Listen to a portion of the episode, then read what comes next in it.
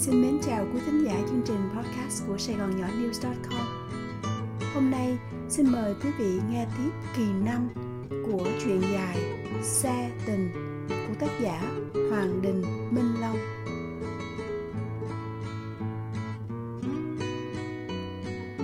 Hiền được sinh ra và lớn lên trong một gia đình danh giá và ba má khá bảo thủ.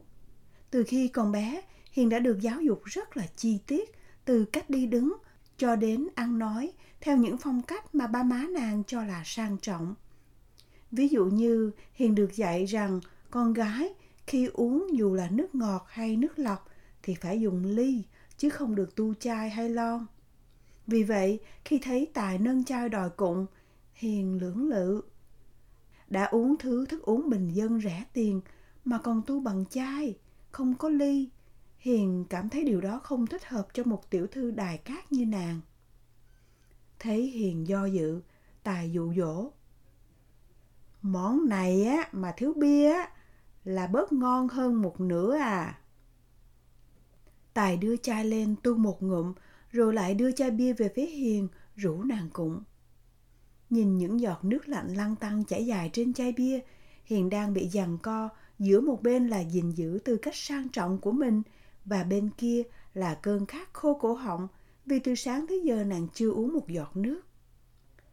Hiền đang định nói với Tài gọi cho nàng một chai nước lạnh thì nàng thấy đôi mắt màu nâu của Tài đang nhìn nàng mời chào. Dù chỗ hai người ngồi ăn không đủ ánh sáng, Hiền vẫn thấy rõ đôi mắt màu nâu của Tài đang cười với mình. Cơn khát và ánh mắt của Tài đã đánh đổ cái suy nghĩ con gái không nên uống bia và tu chai của Hiền – Nàng bẽn lẽn cầm chai bia lên, uống một ngụm nhỏ, rồi nhanh tay bỏ chai bia xuống. Hiền cảm thấy mặt đỏ bừng, không biết vì men hay vì mắc cỡ chuyện tu chai bia. Ngụm bia trong miệng gậy mùi thức ăn, làm Hiền cảm thấy phấn chấn. Nàng lại đưa chai bia lên miệng và lần này uống một ngụm thật lớn. Hiền không kịp nuốt hết ngụm bia thứ hai, cho nên một ít bia trào ra ngoài miệng và chảy xuống cằm.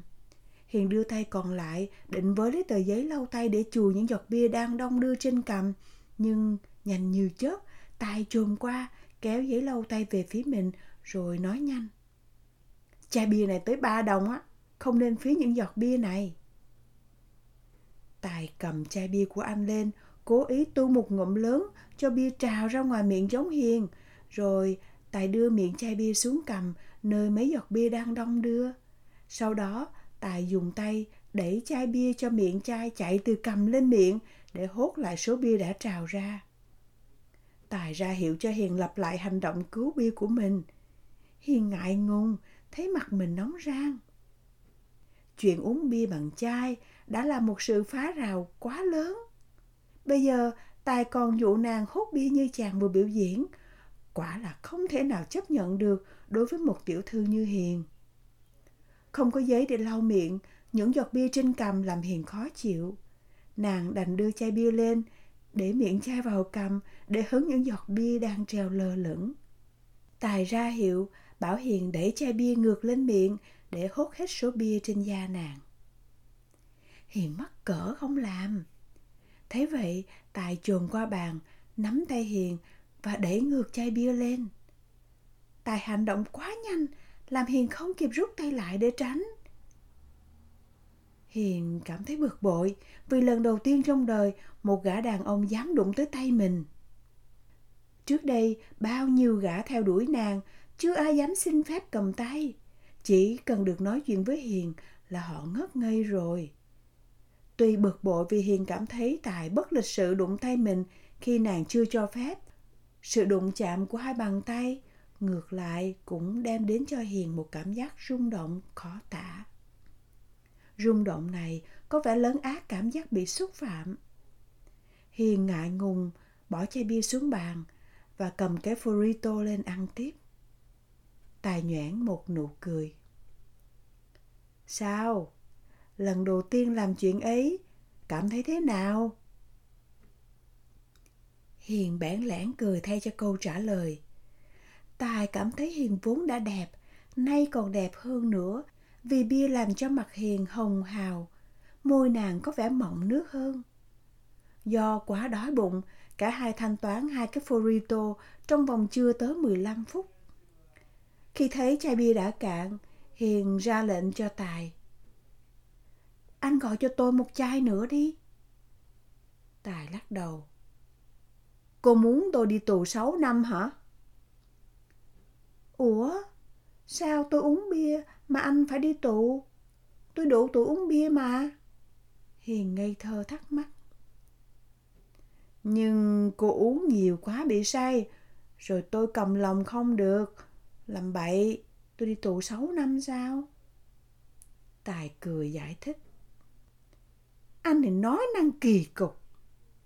Hiền lườm Tài. Hiền một lần nữa ngạc nhiên trước cách nói chuyện của Tài. Tất cả những người ngưỡng mộ và theo đuổi Hiền từ trước đến giờ, chưa ai dám nói một câu như vậy. Hiền nhớ trong một lần đi dự tiệc cưới cùng ba má, Hiền ngồi cùng bàn với một đại gia nổi tiếng trong cộng đồng Việt Nam. Gã đại gia này rất là hoạt bát và lanh lợi. Suốt buổi tiệc, gã rất ga lăng, khi món nào được đưa ra, gã cũng lấy cho Hiền trước tiên, rồi cho má Hiền. Gã còn tỏ ra tháo vát khui chai rượu và rót cho mọi người trong bàn, trừ Hiền. Gã cố tình nói lớn cho cả Hiền lẫn ba má nàng nghe. Em còn trẻ mà lại là phụ nữ, uống rượu không tốt cho sức khỏe. Ba má Hiền gật gù ra vẻ đồng ý. Trên đường về nhà, ông bà cứ khen gã đại gia tốt bụng vì biết lo sức khỏe cho Hiền.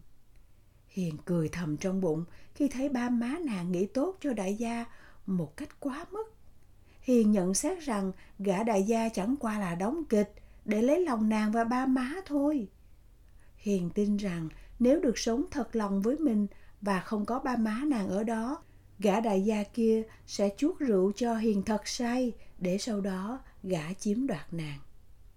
Trong phim ảnh và trên báo chí, chuyện các gã bất chính dùng rượu để chiếm đoạt các phụ nữ xảy ra như cơm bữa mà. Đối với Hiền, tất cả đàn ông đều có ý định đen tối này, nhưng họ đều che đậy nó. Riêng hôm nay, Tài là người đầu tiên dám nói thẳng chuyện này mà không cần đóng kịch. Có thể Tài chỉ nói đùa, nhưng Hiền cho rằng Tài là người không che giấu những ý nghĩ trong đầu của mình, dù là ý nghĩ đen tối. Vì đã chán ngấy với những người đeo đuổi tán tỉnh mình với chỉ toàn là những lời mật ngọt, nhiều khi quá đáng và xem ra giả dối. Những câu nói này của Tài một cách nào đó đem lại một sự mới mẻ cho Hiền. Không biết vì men bia hay cảm nhận mới này, Hiền cảm thấy choáng váng. Chưa kịp hoàn hồn, Tài cho Hiền một cú đo ván. Cái Frito 9 đồng, chai bia 3 đồng, tiền tip 3 đồng. Vậy phần của cô là 15 đồng. Tài vừa tính tiền, vừa móc bóc ra lấy 15 đồng trả phần của mình. Hiền móc ví lấy tiền đưa cho Tài. Ủa? Sao những 200 lận? Bộ cô còn đói bụng và muốn gọi thêm thức ăn nữa hả? Tài kinh ngạc. Uhm, hồi chiều anh tốn 6 tiếng đồng hồ vừa ngồi với tôi trên núi, vừa chở tôi về đây mà tôi chưa trả tiền cho anh đó. Chuyến xe sáng nay cô đã trả tiền qua điện thoại. Tài vừa nói, vừa đưa lại cho Hiền sắp tiền và chỉ giữ lại tờ hai chục đồng. Còn chuyến xe về đây, nếu cô không đi thì tôi cũng vẫn phải lái để về nhà, cho nên cô không cần trả. Nhưng anh ngồi trên núi tốn hết 5 tiếng. Ừ, cô cũng không cần trả tiền cho chuyện đó, vì hai lý do. Một là vì chở cô mà tôi mới biết cảnh đẹp thiên nhiên đó. Coi như tôi dùng 5 tiếng đó để cho thư giãn cho bản thân sau những giây phút làm việc căng thẳng. Vậy lý do thứ hai là gì? Hiền thắc mắc. Tôi lái xe khách chứ không phải là trai bao. Mà nếu vì nhu cầu kiếm đồ ăn cho miệng cắn, dù lương tâm bị cắn rứt, phải làm trai bao, giá cả tôi đâu có bèo như vậy. Nè, cầm lấy đi. Xê! Hiền ném cho Tài một cái lườm khi nhận lại tiền. Cuộc đối thoại vừa rồi thật sự làm cho Hiền quá bất ngờ. Rất nhiều chàng trai trước đây ước mơ mời được Hiền đi ăn. Trong số rất ít may mắn được Hiền nhận lời, gã nào cũng lanh chanh đòi trả tiền toàn bộ bữa ăn để lấy la. Tuy nhiên, Hiền chưa bao giờ để ai trả tiền cho phần ăn của mình, vì nàng không muốn mắc nợ ai cả. Thật ra hôm nay Hiền vẫn dự định sẽ trả tiền, không những cho phần của mình mà còn cho cả phần của Tài, vì Tài đã tốn công chở nàng cả ngày hôm nay. Tài là người đầu tiên không đòi dành trả tiền cho bữa ăn. Hiền cố tìm cách giải thích cho chuyện này.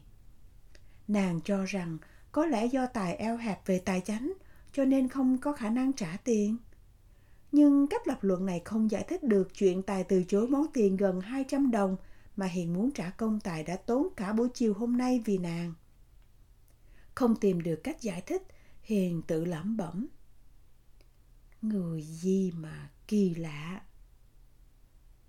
Tài trả tiền xong, hai người đứng lên để đi về con hẻm nơi Tài đậu xe. Lên xe, Tài hỏi. À, bây giờ tôi chở cô về nhà. Không, tôi không muốn về nhà. Vì tôi không muốn phải đối diện với sự giận dữ của ba má tôi. Vậy chứ cô muốn tôi đưa cô đi đâu? Anh đưa tôi đi khách sạn được không? Ê, tôi là con nhà lành nè ngang. Cô bỏ cái định đen tối đó đi. Ha, hiền phì cười. Ông tài xế quá tự tin. Không có cơ hội đâu à. Sao hồi nãy cô không vào khách sạn gần chỗ mình mới ăn? Uhm, tôi muốn khách sạn gần nhà. Tài nổ máy xe và cho xe chạy ra hướng xa lộ. Khi còn cách nhà nàng khoảng 20 phút, thấy một khách sạn từ xa lộ, Hiền nói, anh cho tôi tới khách sạn đó nha. Tài cho xe xuống xa lộ. Khi thấy khu shopping, Hiền liền bảo, anh cho tôi vào mua sắm vài vật dụng cá nhân, vì sáng nay lúc rời nhà tôi vội quá, không mang theo được gì cả.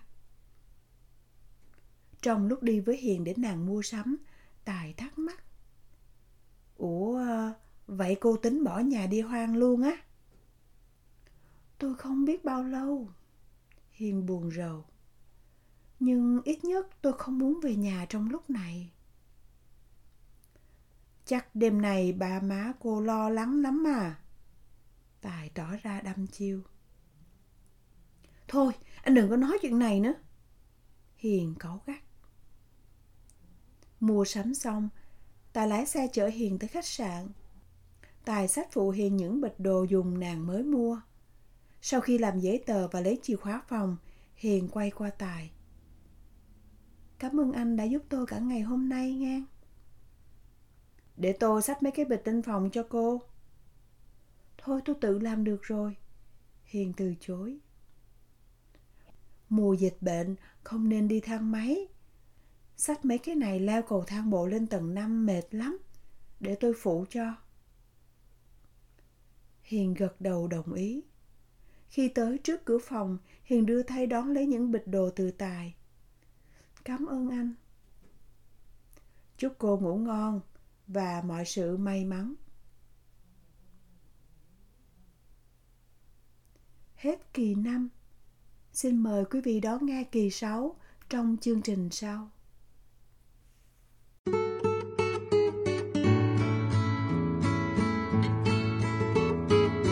Quý vị vừa nghe xong chương trình podcast của Sài Gòn Nhỏ News.com qua giọng đọc của Văn Hoàng My. Hẹn gặp lại quý vị chương trình sau.